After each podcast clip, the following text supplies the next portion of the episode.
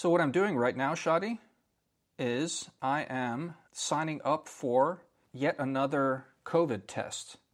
Because one of the things that is uh, a real uh, eye opener to me on this trip um, has been that um, you have to actually get tested for almost every uh, cross border uh, crossing you do. Even though I'm fully vaccinated, doesn't matter.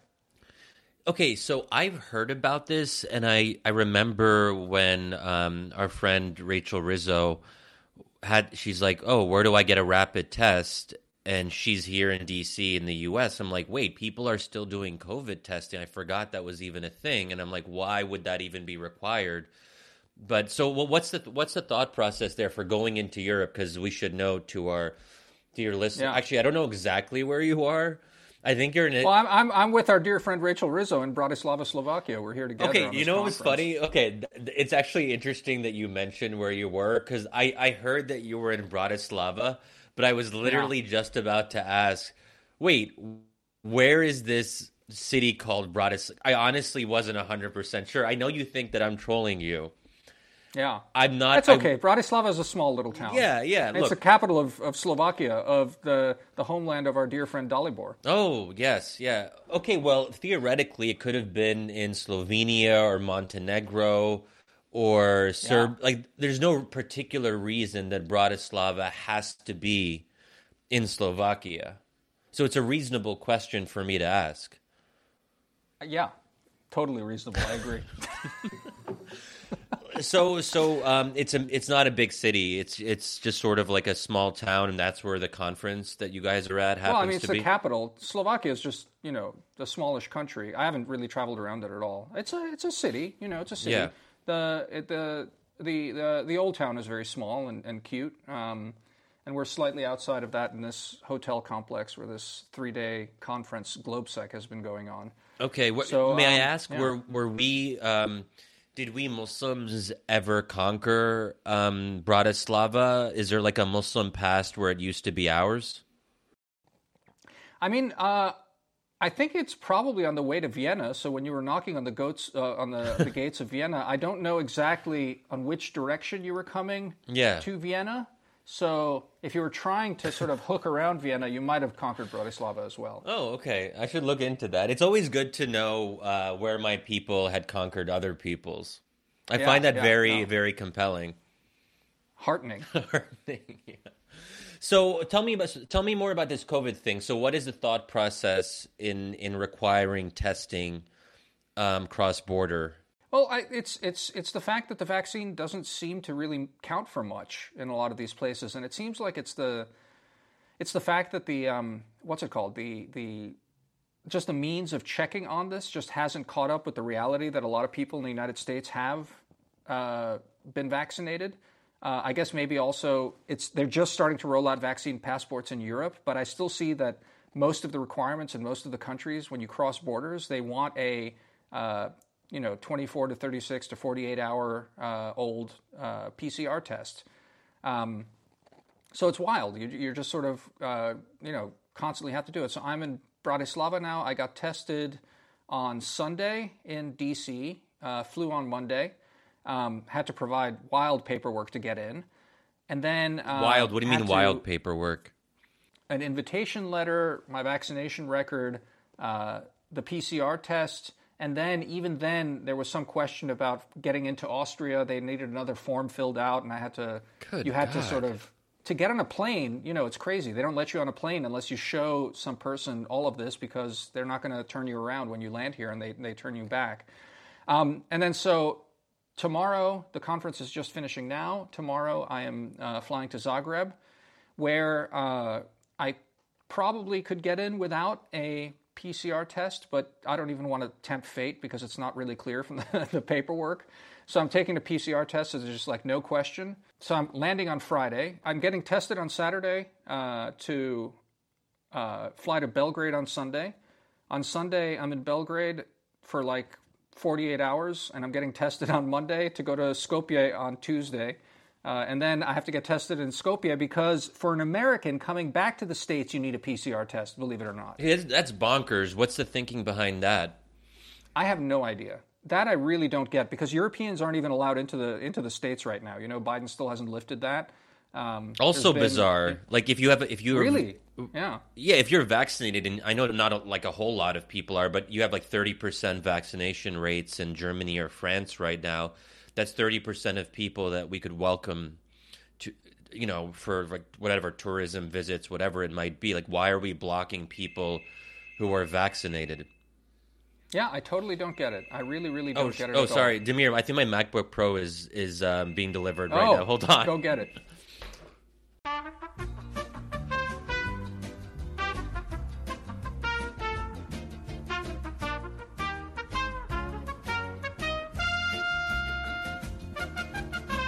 Hey, Damir. Yes, I'm sir. so excited about this. good, good, good. Um, so it, look, is, is part is part of the issue that uh, EU bureaucracy and, and regulation that this is just an area of the world where paperwork is the is just what you do, and there's all these extra steps. And is it is it partly about the regulatory mindset? I, you know, Shadi, I'd say I would, I would, you know, that would be my knee-jerk reaction. But as I just said to you, I have to get a PCR test to come back as an American citizen uh, to the United States. And you know, that's it's a weird thing. I forget who it is. You know, it's been such a, a whirlwind being here. Um, I think it was someone at the conference said to me that like that actually must be unconstitutional because um, the someone I think asked someone in the Biden administration about Americans, you know, not being allowed to come home, basically. And he said, "Oh no, no, we're not preventing them from coming into the country. We're preventing them from getting on the plane." But that's not. Oh that's wow, Not, that's not right, right? that is crazy. That Like, that sounds like a major sue that. violation. Yeah.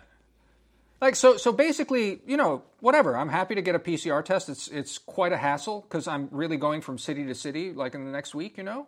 Um, but but but imagine, you know, that that uh, I, I actually can't get into the United States without a, a PCR test, and so it's it's it's not just the paperwork. It's it really is. I don't really understand what's going on. I mean, I share your bewilderment about all of this.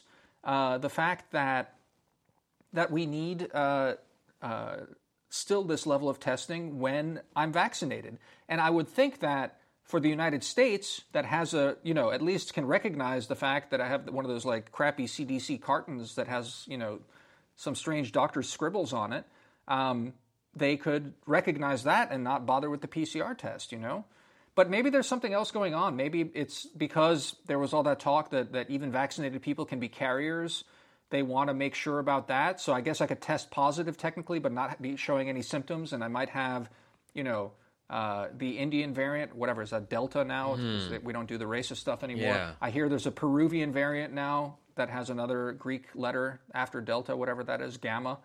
Um, and uh, so maybe that's why they're doing it. But in, if that's why they're doing it, um, you know, I'm not really expecting travel to get much easier all that soon, right? Yeah. If they're worried about vaccinated people carrying carry, uh, variants into into the country still, so maybe this is going to be messed up like this for another, I don't know, couple of months, maybe into next year, and travel's just kind of a hassle because you're just getting tested all the or time. or even beyond that. I mean, it's unclear what is the threshold point where these restrictions ease. I mean, um, vaccination levels are going up, but relatively slowly, and only in certain parts of the world. I mean, who's to say this wouldn't continue through you know well into next year? Yeah. I mean, ultimately, I guess it'll become even more routinized. Um, I got a the interesting thing here in, uh, thing here in Slovakia. They're doing PCR tests, which I've never had before. They're not going in your nose, but they give you a, a vial of salt water and you gargle it, and you gargle it for 30 seconds, and then spit it back in the vial. Hand them the vial, and um, they have something like within an hour. They have a regular sort of test, and we needed that to get into the conference. They were testing everyone. They wouldn't even let you into the hotel unless you had the spit test. So when we arrived, I had to wait an hour outside in the sun waiting for the, the spit test to hmm. come back. But the spit test is also a PCR test. So this morning I went and did that. It just takes them longer to process it. So I got I did my spit test this morning, and, and six hours later I'm negative. So you Yeah. know I'm I'm good for my next leg. So maybe it becomes, you know, just like a part of life now that, that as these tests become simpler and less invasive, you just have to build in an extra hour, uh, Yeah. you know, for this So- sort of stuff. So you're, yeah. So I'm going to be traveling um, partly with you next month. Yeah. And when I come back to the U.S., I mean, maybe I should do some like nonviolent civil disobedience thing where I refuse to take the PCR test, and then I, I see if the the plane people prevent me from coming on. Maybe they would let me come on, and then then the U.S. would prevent me from coming in at the border, and then I I could start a constitutional challenge, and it could like no, I mean, rise to the I- I Supreme think- Court or something. Maybe maybe they just turn you down at the airport and you sue them for that. Yeah, yeah. You don't have to get turned away. I mean, that's you just make the, the paradoxical case that it's not okay to not let you board a plane. You're an American citizen. You have a ticket. You want to go home to your country. And Yeah. This. That seems like an easy way to fame. yeah. That that You I should should consider. Yeah, I mean, and what's the worst that could happen? I mean, if I if I don't board the plane, I would just hang out in whatever European Yeah. city I happen to be in, and yeah, I, and I'll I'll still be there because I'm, I'm sticking around longer, so we can we can hang out while you sue the government. It'll be yeah, great. yeah, and then tw- you know I can tweet it. I can live tweet this literally at the airport. I'll have my phone and I'll be live tweeting the dramatic, the dramatic events. Um, that Yeah. could be exciting. What was that tweet you shared by by uh, who was it? Avery James. That like the last episode we did Yeah. is, is you becoming a Republican. This is like part two of this, right? You're like suing the government and everything. Okay, but uh, I mean, look, let's not take that tweet. Let's see exactly what he said. It was controversial. Let's see. It was Um, eye catching in any case. Eye catching indeed. Um, oh, okay. He said, I'm listening to the latest Wisdom of Crowds live, and I'm convinced the podcast should be renamed to Shadi Hamid, just register Republican already challenge. Yes. Yeah. Yes. So again, if you're suing the government about infringing on your rights, next thing you know, you'd be railing about the fact that they're taking your guns away from you, and, and yeah, that's it. Yeah, that would be funny. Uh, Um, Muslims and guns, like I've never, like that's always been like a weird combo to me. But who knows? Um, but I mean- but I guess, but I oh actually, well, I know what you're about to say. Well, I guess we are sort of known for guns in certain parts of the world. I forgot about that. Yeah, that's all I was going to say. But um, I think last episode, I think if people do listen to that one, and if you guys haven't listened to it, um, I'm biased, of course, but I would strongly recommend it. I think it was, and I definitely, I definitely got some notes that it was there was a very interesting interplay between you and I, Damir. But that that's where some of my, because I, I think I went on a rant about. Um, Indoctrination of your children. yeah, like school children. and it. that's like a, apparently Yeah. like a, a right wing trope. So I think Yep. that I really emphasized that point and made me sound like a Republican. Um, Yep. Or maybe Republicans, some of the more reasonable ones on Twitter, they want to claim me. They've been waiting in the wings for years, being like, let's work on Shadi.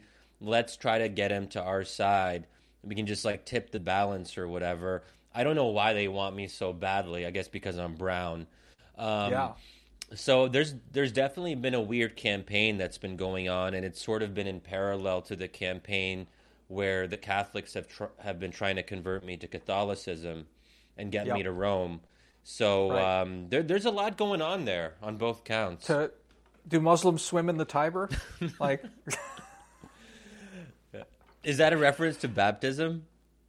I think isn't that uh, what was it Richard John Neuhaus? That's where I, I understood it from when he converted to Catholicism. Oh, he got something like baptized in like- the in the river. I don't know if he got baptized in the river. I think it's a figure of speech. Oh, but maybe he got oh. baptized in the river. but you go swim in the Tiber. Come to Rome, my yeah, friend. yeah. So Yeah, yeah. Wait, we're uh, okay. Other question I have about Bratislava and your sense of Europe more generally. Um, how are people? Are people out in cafes and restaurants? Are they partying, or are things a little bit still um, not really open and people are downcast or whatever? So everything opened apparently about like a week or a week and a half ago. Um, I wouldn't say the city is packed. I don't know why, um, but it's it's downtown. Uh, a bunch of us went out for uh, dinner and drinks. It was normal. Um, you know, I, I think people were putting on masks to go to the bathroom inside, but there were no signs, and I think it's fine.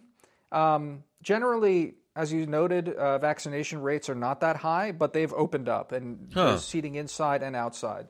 The vibe at the conference is interesting because uh, you know it's a real mixed group of you know there's a, a handful of Americans here, and we're all you know on the American level. We're mostly all from DC, and and you know we're sort of perplexed at, at, at a lot of this. I ran into our friend uh, Bruno uh, Ma- Ma- Ma- Maçães. Bruno's here, uh, so I met Bruno in person, and uh, Bruno had just gotten his first shot the other day. Wow. And so he was wearing a mask everywhere. Yeah. Um, most of the staff here are wearing masks all the time. Uh, they ask that you wear masks inside at the at the conference room. And you know, honestly, when you think about it, I'm going to go see my parents now. It's possible to be a carrier when you're vaccinated, even though my parents are vaccinated. Given that it's such a you know crowds inside and whatever, I, I've, I've been generally pretty good about that. And every time I'd run into Bruno and my mask had slipped a little bit, he'd say, "It's like you're showing the fact your your true Trumpist side, Damir." Is what he'd say to me. Um, so yeah, you know, it's it's weird, and the European colleagues, when you talk to them, they are more shell shocked than the Americans in any case. They're it's coming back to normal. They're feeling that the normalcy is coming back, um, but everyone is just sort of kind of beside themselves in joy to be at like a you know a, a crowded conference, meeting up with people you haven't seen in a while. I had a really nice. Uh, uh, uh, lunchtime discussion with our friend Ivan Krastev the other day. Uh, he's here, and yeah, it's just been it's been really nice to see people who you know you've just been sort of corresponding yeah. with, or or uh, at best emailing with, Yeah. or maybe zooming if you're lucky. So it's been it's been good like that, and that's the the good atmosphere in all of this. But it's still like I said, most of the Europeans are. For all sorts of reasons, are either halfway vaccinated or not even vaccinated at all. Goodness gracious. And so protocols are in place, you know. Yeah. Well, let's get into some meat, um, some policy Yeah. substance here. Um, look, I mean, people, uh, our listeners may be aware that you know I'm I'm not one to follow. I don't like following the news anymore. So actually, Yeah. I've stopped checking the New York Times homepage out of protest. Hmm. Yes. Again, this is part of. Yeah, I want to start a movement. I want to be a leader of like a cultish movement. Yeah, I think it's, there's one in the Republican Party right now. You could join that. So I, you know, look, I probably should have followed the whole Biden Biden Putin summit. I saw maybe like Yeah. one two minute clip where, um, you know, someone asked Biden a question and Biden got all worked up and was kind of a little bit rude to her. Uh, Kaitlan Then he Collins, uh, I believe, right? and, Yeah. then he apologized later. So I saw some of that being discussed, but I don't even. But beyond that, I have no idea what happened with Putin. I can't imagine what could possibly come out of it that would be particularly productive. It seems like, you know, I don't know. I'm, I'm skeptical of these kinds of summits and what, what might actually come out of them. Um, in is is how Europeans are viewing the Biden administration several months in now. What is it? Uh, oh wow, almost six months in. Damn, we've had six months of a new administration. Um, it doesn't feel that long in part, and that's the wonderful thing about the Biden administration is that we don't have to care about it all that much. But um, there's a really good article by our friend uh, Jeremy Shapiro in Politico, and we'll include a link in the show notes where he talks about how Biden is someone who's been a stalwart supporter of the transatlantic relationship for a long time. But when you actually look at his policies the past six months, he's been sidelining the Europeans and not taking them particularly seriously. He's not really integrating them in high level policy discussions. Um, and basically, uh, Shapiro is making the argument that um, Europe is Europe is on its way, if it hasn't already gotten there, it's on its way to becoming a geopolitical backwater that becomes an afterthought because they're just thrilled that Biden is president and they're being all like nice and lovey dovey and talking about how America is back, even though America isn't really paying much attention to them. There's probably some analogy that we can make in regards to um, dating and relationships when you're Yeah. when when when the spouse or partner is just like so obsessively into the other person and very dependent on the other person for their own happiness, that can lead the more powerful party to do a lot of gaslighting and basically um, pretending to be nice to their spouse, but actually not changing the basic structure of the relationship. So there's still this very much this imbalance and this undercurrent of disrespect. So I don't know how you feel about that, but I thought that uh, Jeremy Shapiro was um, uh, was persuasive in this regard. the The fact of the matter is that Europe doesn't have much leverage with the U.S., so there isn't a lot of incentive for the Biden administration to change its sort of um, to change its approach. Yeah, well, I, I thought Jeremy's piece is awesome, um, and uh, apparently it's getting read all over Europe, uh, and I think it reflects a lot of the anxieties of the Europeans here. I mean, you didn't mention the one thing that Jeremy focuses on, which maybe spoils the uh, the analogy a little bit, because I'm not sure what role China plays in this uh, gaslighting relationship sort of metaphor. Certainly not the new girlfriend or anything like that. It's more like, well, I don't know what. Um, the the uh, uh, I mean everything you say is is right, and I think that the it does feel uh, a little odd here for that reason. Um, you know, I, there's there's a, a, sense of unreality to it, uh, but it's also funny how, in fact, you know, I mean, if I have a, a criticism of the the sort of Biden approach, uh, I wrote about it uh, in the the Friday essay two weeks ago, and then you know I was tweeting about it, your, your Friday essay last week, you and I are actually not that far away on this sort of stuff, it turns out. You know, I mean, I, you come out a little bit more neocon and I, I sort of spin the whole thing in a different direction. But we agree ultimately that, you know, you need to, you need to be creating the space for uh, the values that we, you know, cherish so dearly if we really think that they're universal and apply everywhere. Um, and I think that the, the thing about the Biden folks is that um, they and the Europeans operate in a different mode, which is they, they take these things for granted, basically, as sort of given in the world. And, you know, the Biden folks are certainly more in the world than the Europeans are. The Europeans really are, a lot of them really are weird about how they think about, you know, uh, the world outside their borders uh, and, you know, the role of values in it. Um, but there's a there's a there's a weird blind spot with the Biden folks on this too because I don't know how to put it. Um, they are uh, they're so obsessed with concepts um, that they're not really paying attention to what's happening in the world, if, it, if that makes sort of some sense. I mean, they're paying attention to what's happening in China and they're obsessed with China. Yeah.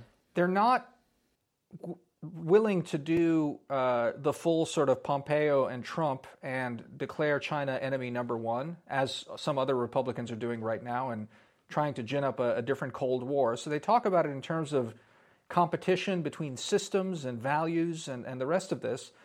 Um, and they're concerned about it and they want the Europeans on board. Um, but it's still very much on a conceptual level is that what this struggle with China is. And it's not really clear you know what we're talking about. Um, mm.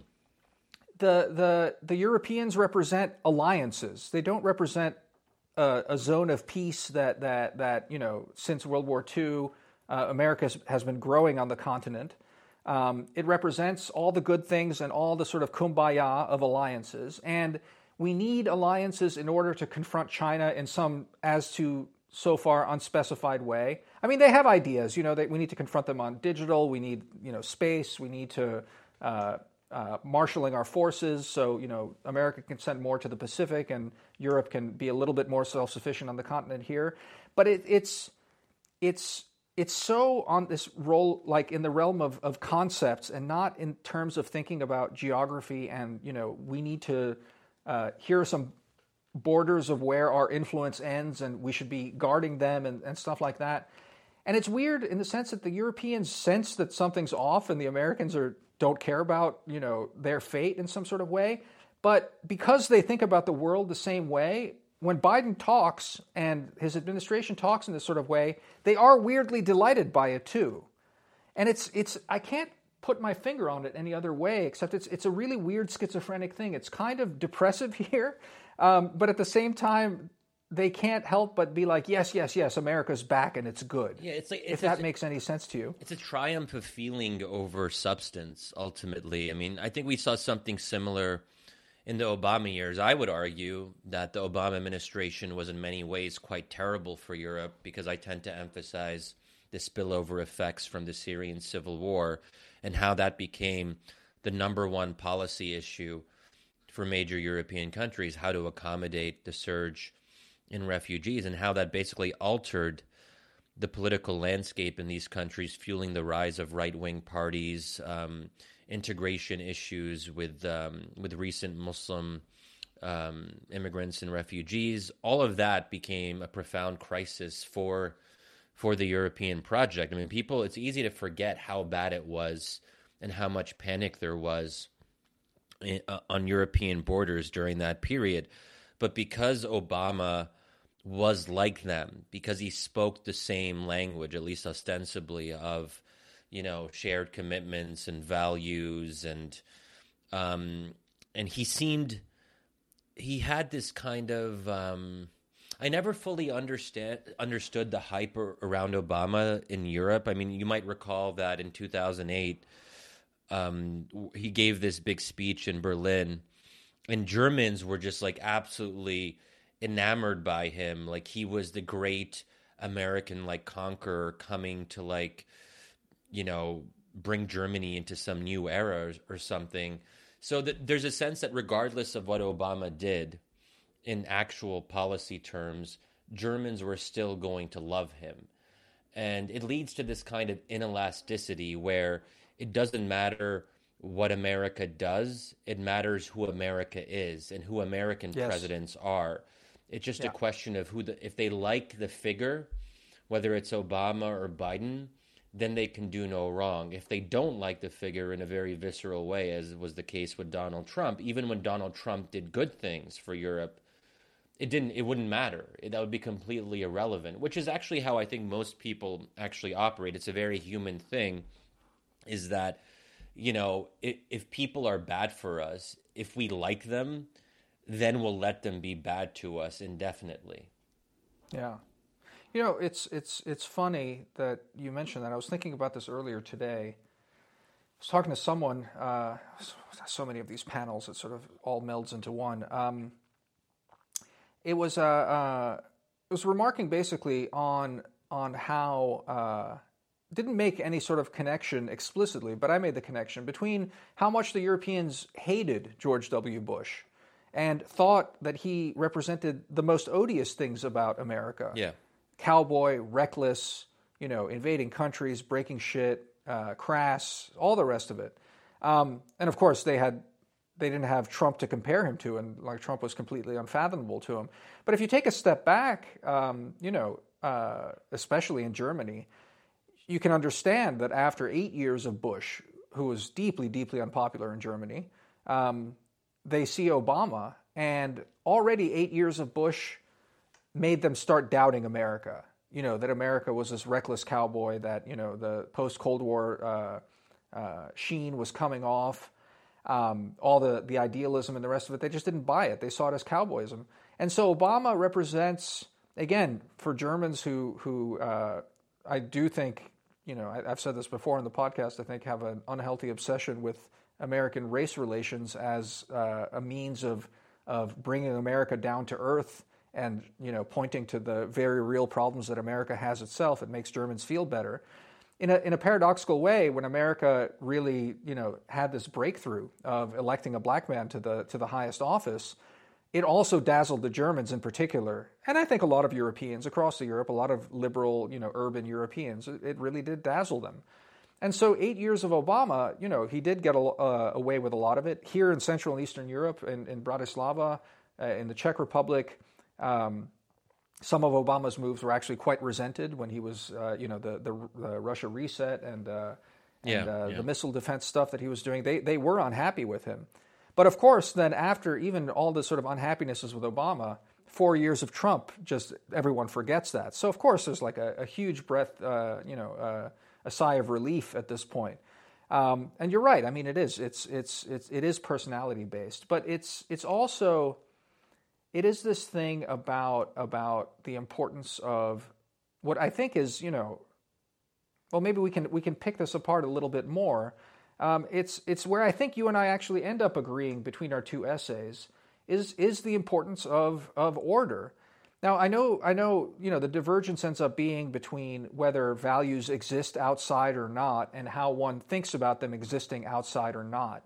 I, I don't think that our our uh, divergence on this question is that profound, you know. And I mean, I actually agree with you uh, that that it has to ultimately reside in some sort of notion of of the divine, some sort of, but only in that sense. If you think of values existing in the world only through God, it's because God presents a kind of moral order, and He is the final arbiter of order. So you still need a kind of authority to appeal to. Since I'm not a godly person, my argument America. just sort of diverges from yours. America and is God. And saying that that order, American order, allows for values to flourish. Yeah. And and and given that that's lost on these people, that these people are messianic without the God and not recognizing that you know the authority of America allows for values to to flourish, I think it makes them get a lot of stuff backwards, including all of this. You know, um, uh, and and it's both the Europeans and the Biden folk, and so you know it's not that that that. Um, I think the Biden folk are, are, are acting in some sort of duplicitous way uh, or are spurning the Europeans. They just think they're, they're going about it the right way. The Europeans feel like they're being spurned, but they can't really put their finger on it because he's saying all the right things. And I think it's just a big blunder, a really big blunder. I don't, I'm not sure it'll be catastrophic or anything, but it's certainly not smart, and they're not thinking about the world right. Yeah, well, maybe this is a good time to remind our dear listeners. So, the two essays that we're talking about are the two most recent Friday essays. Mine was titled Morality is Impossible Without Power. Oh, what a good title. I want to read that. Then the week before, uh, Damir wrote, How Liberal Triumphalism Breeds Passivity. Oh, nice. Yeah, Look yeah, at these yeah. titles. And look, so um, not to push it too much, but if you guys want to read those um, essays, please do consider subscribing at wisdomofcrowds.live slash subscribe. I think actually our last few essays, we've almost been in conversation with each other. They're standalone pieces, but I think there's a certain set of themes that keeps on recurring. And I think it's been very helpful for me to sort of explore some of these ideas through the Friday essay. And maybe uh, one thing I was wondering though is okay, so there's definitely one thing that we clearly agree on, which is that if you as you just mentioned, if if we want values to matter in practical terms, there has to be a guarantor. And ultimately, you know, um, someone who believes in God would say that God is ultimately sovereign in some sense, but of course that's fairly abstract. You need to obviously someone needs to impose order in this world on the ground in practical terms and it is difficult you know when i think about it to envision how you can have this spread of american values without american power. And that's where the title of my piece came from. And you know i'm willing to acknowledge that. I don't think it really creates a problem for those of us who believe in promoting democracy abroad or, or supporting human rights um, in other countries, we we would just have to extend our argument to to say that if we believe in these things, then we also have to believe in American hegemony at some level. We can't have this Correct. weird disjuncture where we say, "Oh, we want to fight for human rights abroad and we care about that and these are American values that we have to hold true to," while at the same time saying that we want to undermine American hegemony and that we want America to be less powerful and less dominant. I think increasingly, I, I feel like there's no way to square the circle unless you say you have to acknowledge the, the, the fact of power. And this is where um, I suppose people could argue where my support for Bernie didn't wasn't entirely consistent and there was a there was a sort of um, a dissonance because ultimately Bernie did seem to care quite passionately about the idea of some American values abroad, certainly, but at the same time, was very skeptical about the very structure of American power. Um, right. And I think that's a tough one. And I think that's a real, there's a real, um, what's the right word, paradox on the left. And uh, I don't know. I don't know how uh, you know someone who would be able to convey the Bernie position more effectively than I can. How they would uh, close the gap on that. But um, but I think that's been a problem on the left for a long time. That the very things they say they want are impossible without American power.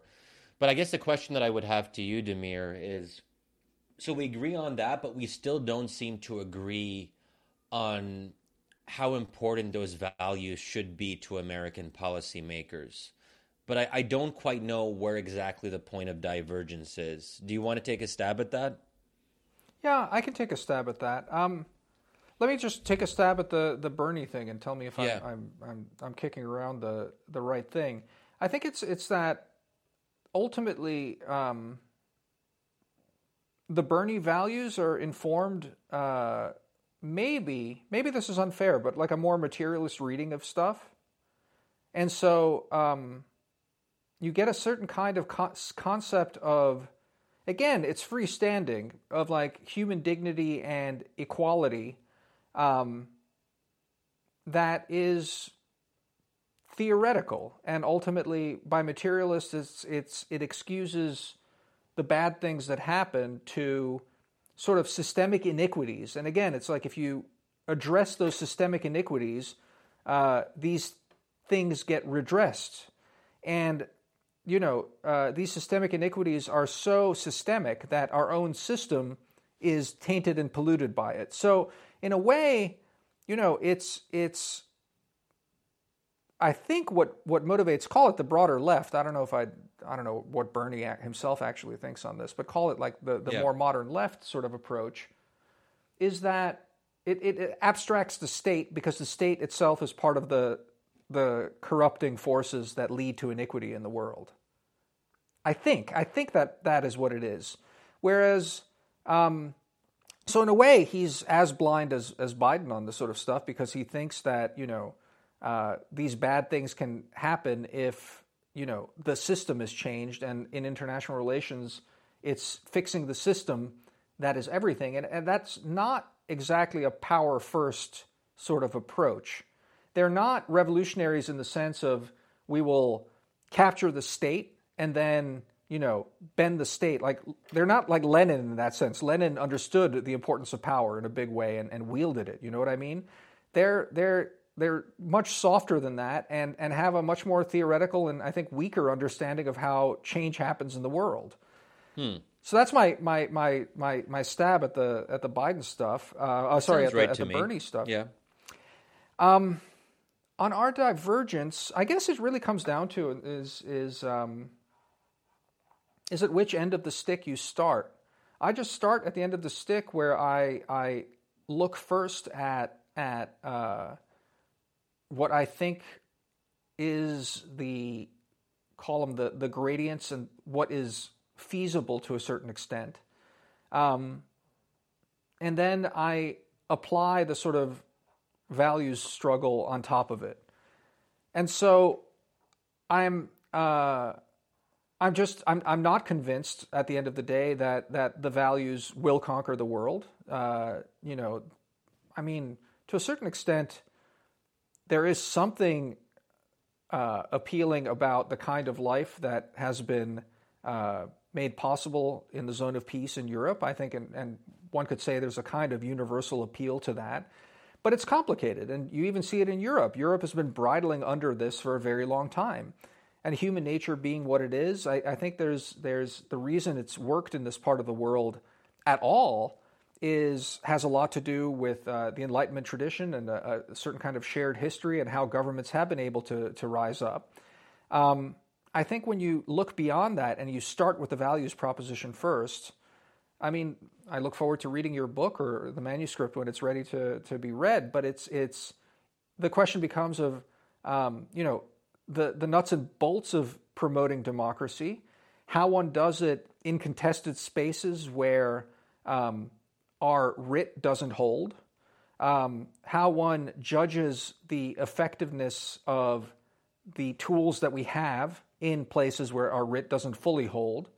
Um, and, you know, uh, basically also measuring, uh, uh, I think, a pretty serious credibility question, which is where the um, I think the rubber meets the road for me on a lot of this stuff. You know, on specifically on on NATO and NATO expansion. I think it's quite true that where NATO has expanded, it's it's been sort of the front line of where Europe has expanded later, and NATO does embed a lot of these values and does insist on some of these values being institutionalized over time as these countries sort of get into the Western fold. And at the same time, it's really interesting when you see uh, where the wave seems to have stopped and is is uh, is being rolled back right now in Georgia, in Ukraine, in Belarus. Um, well, Belarus much less because they've been under Lukashenko this whole time. But but you know, Ukraine uh, and Georgia were were both tilting towards the west, um, yeah. and and Russia basically managed to change facts on the ground in such a way that they imposed a veto. Now, so the the the the it really the rubber meets the road for me on the values versus prudence question is how credible is it to insist on values in a place where we can't control the situation to make sure that those values triumph? Um, and if you are making that bet, you have to be willing to commit a pretty serious bet on uh, military confrontation in a place like Georgia and Ukraine. And I question our political will. Now, maybe that makes me more of a pessimist and a fatalist, and it's more important to be values first because you'd be bolder and you would not have allowed um, mm. Ukraine and Georgia to have gotten this far. I was just talking to uh, you know a colleague, uh, you know, uh, a friend of ours in any case, who who, who texted me and he said, um, you know, the more I think about it, George W. Bush should have, when Russia invaded Ukraine, uh, Georgia, uh, sent troops immediately to Crimea and set up a, a, permanent American base there, just to, you know, for uh, uh, for the security of the Black Sea region. That that would have sent the right signal to to Russia at that point. That would have put a, a brake on it. That's a bold move, and maybe I wouldn't have been advocating that because already I was skeptical whether we'd stand by it. So I think what it comes down to, Shadi, is like really on the, where the rubber meets the road between me and you on this. Is I think if you're if your values first, I think you're you're running a riskier policy. Maybe that's not always a bad thing. I'm temperamentally much more conservative and cautious on this, mm. And maybe that is a bad thing sometimes. But I think that's, that's the main key difference. Yeah, because I mean, yeah, I wouldn't have advocated sending troops to Crimea back during the Bush administration, but I probably wouldn't have been opposed to it. It's a sort of thing that I'd be like, wait, do I really want to say this publicly?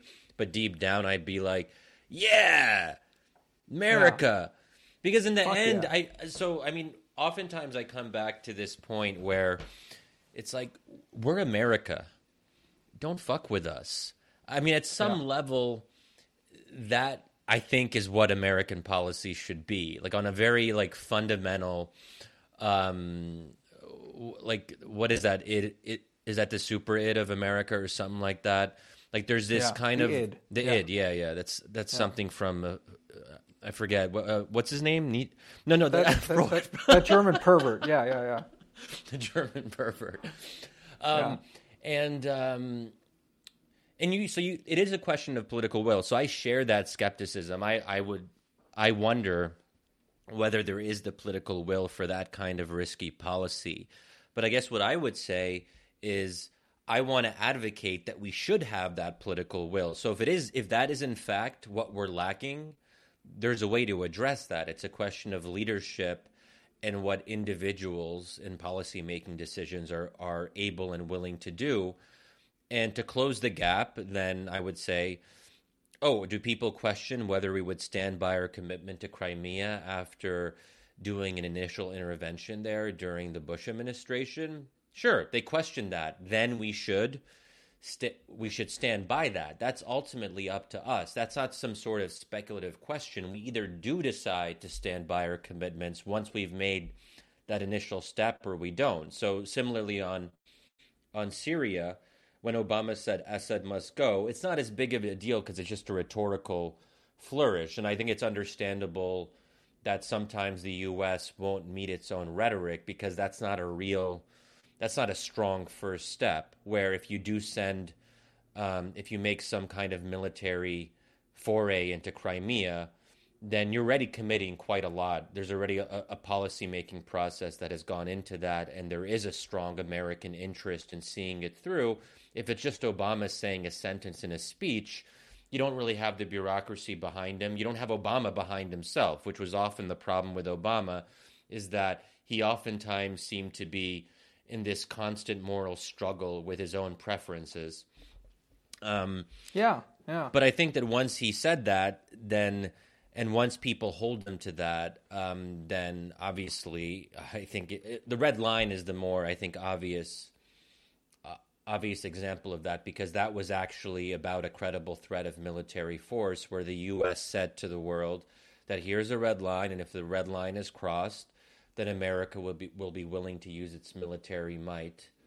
Um, I think that once you say something like that, I think even if it's bad policy, even if you start to doubt yourself there has to be some willingness to see a commitment through um, yeah.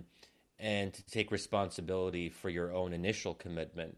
Um, so that's what I would say. So if it is a question of political will, then we have a solution for that. We're not so it's not a question of American capabilities. It's not a question of whether America can do something. No one really doubts that America has or had the military capability to um, to send troops into the, the what is it Caucasus, whatever that region's called. well, so let me just help you on, on that one detail though. I, and it's the difference between what uh, this this colleague was advocating and and uh, what happened with Obama is that in fact uh, it's what what he was saying is not that you know in the Caucasus Putin got what he wanted and he just blindsided us basically dismembered Georgia and uh, and and sort of left it be the the reaction, and this is smart. I mean, it's it's this is why I'm I'm I'm I'm I'm uh, sort of intrigued by the policy. The policy is not to then say we're sending troops to Georgia to defend Georgian territorial integrity. That's war. No, you you you look ahead and you see well, obviously Ukraine's going to be next. So you send troops to Ukraine and set up a base there, not as a as a um, really even an explicit dare to the Russians, though a very implicit one, but saying we need uh, a base in Crimea, and you get the Ukrainians to sign on for this. We need a base in Crimea to, uh, you know, for security in the Black Sea. Yep. And ultimately, Crimea is the thing that the Russians want most. It's where where uh, their their bases are, and it, it, that's the, the thing that they, they really wanted more than anything. If the Ukrainians, if, if, Bush had somehow managed to pull that off, I don't know how plausible that was back then, um, but he had somehow you know uh, ringed hands and was able to do it you have it's not so much a policy decision and it's not so much rhetoric, it's a fact on the ground. And what's interesting about that is that you make a decision to basically expand your your sphere of order to a certain extent there. And then you have that kind of commitment, which is not a rhetorical commitment to values, it is a commitment to a territory and hegemony over it, you know?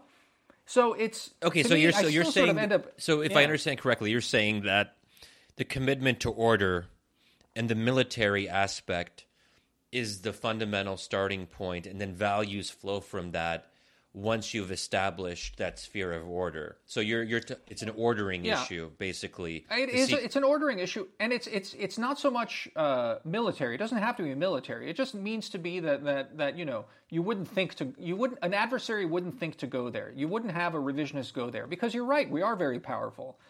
The problem is, for me, from my standpoint, my criticism of sort of the, the maximalist neocon vision, which I think you know you you you you tend to sometimes as well, is that that um, talking too much about the universals when uh, and not being at least internally cognizant of how they're not actually possible universally without us dominating the world, which is hard. We're not that powerful.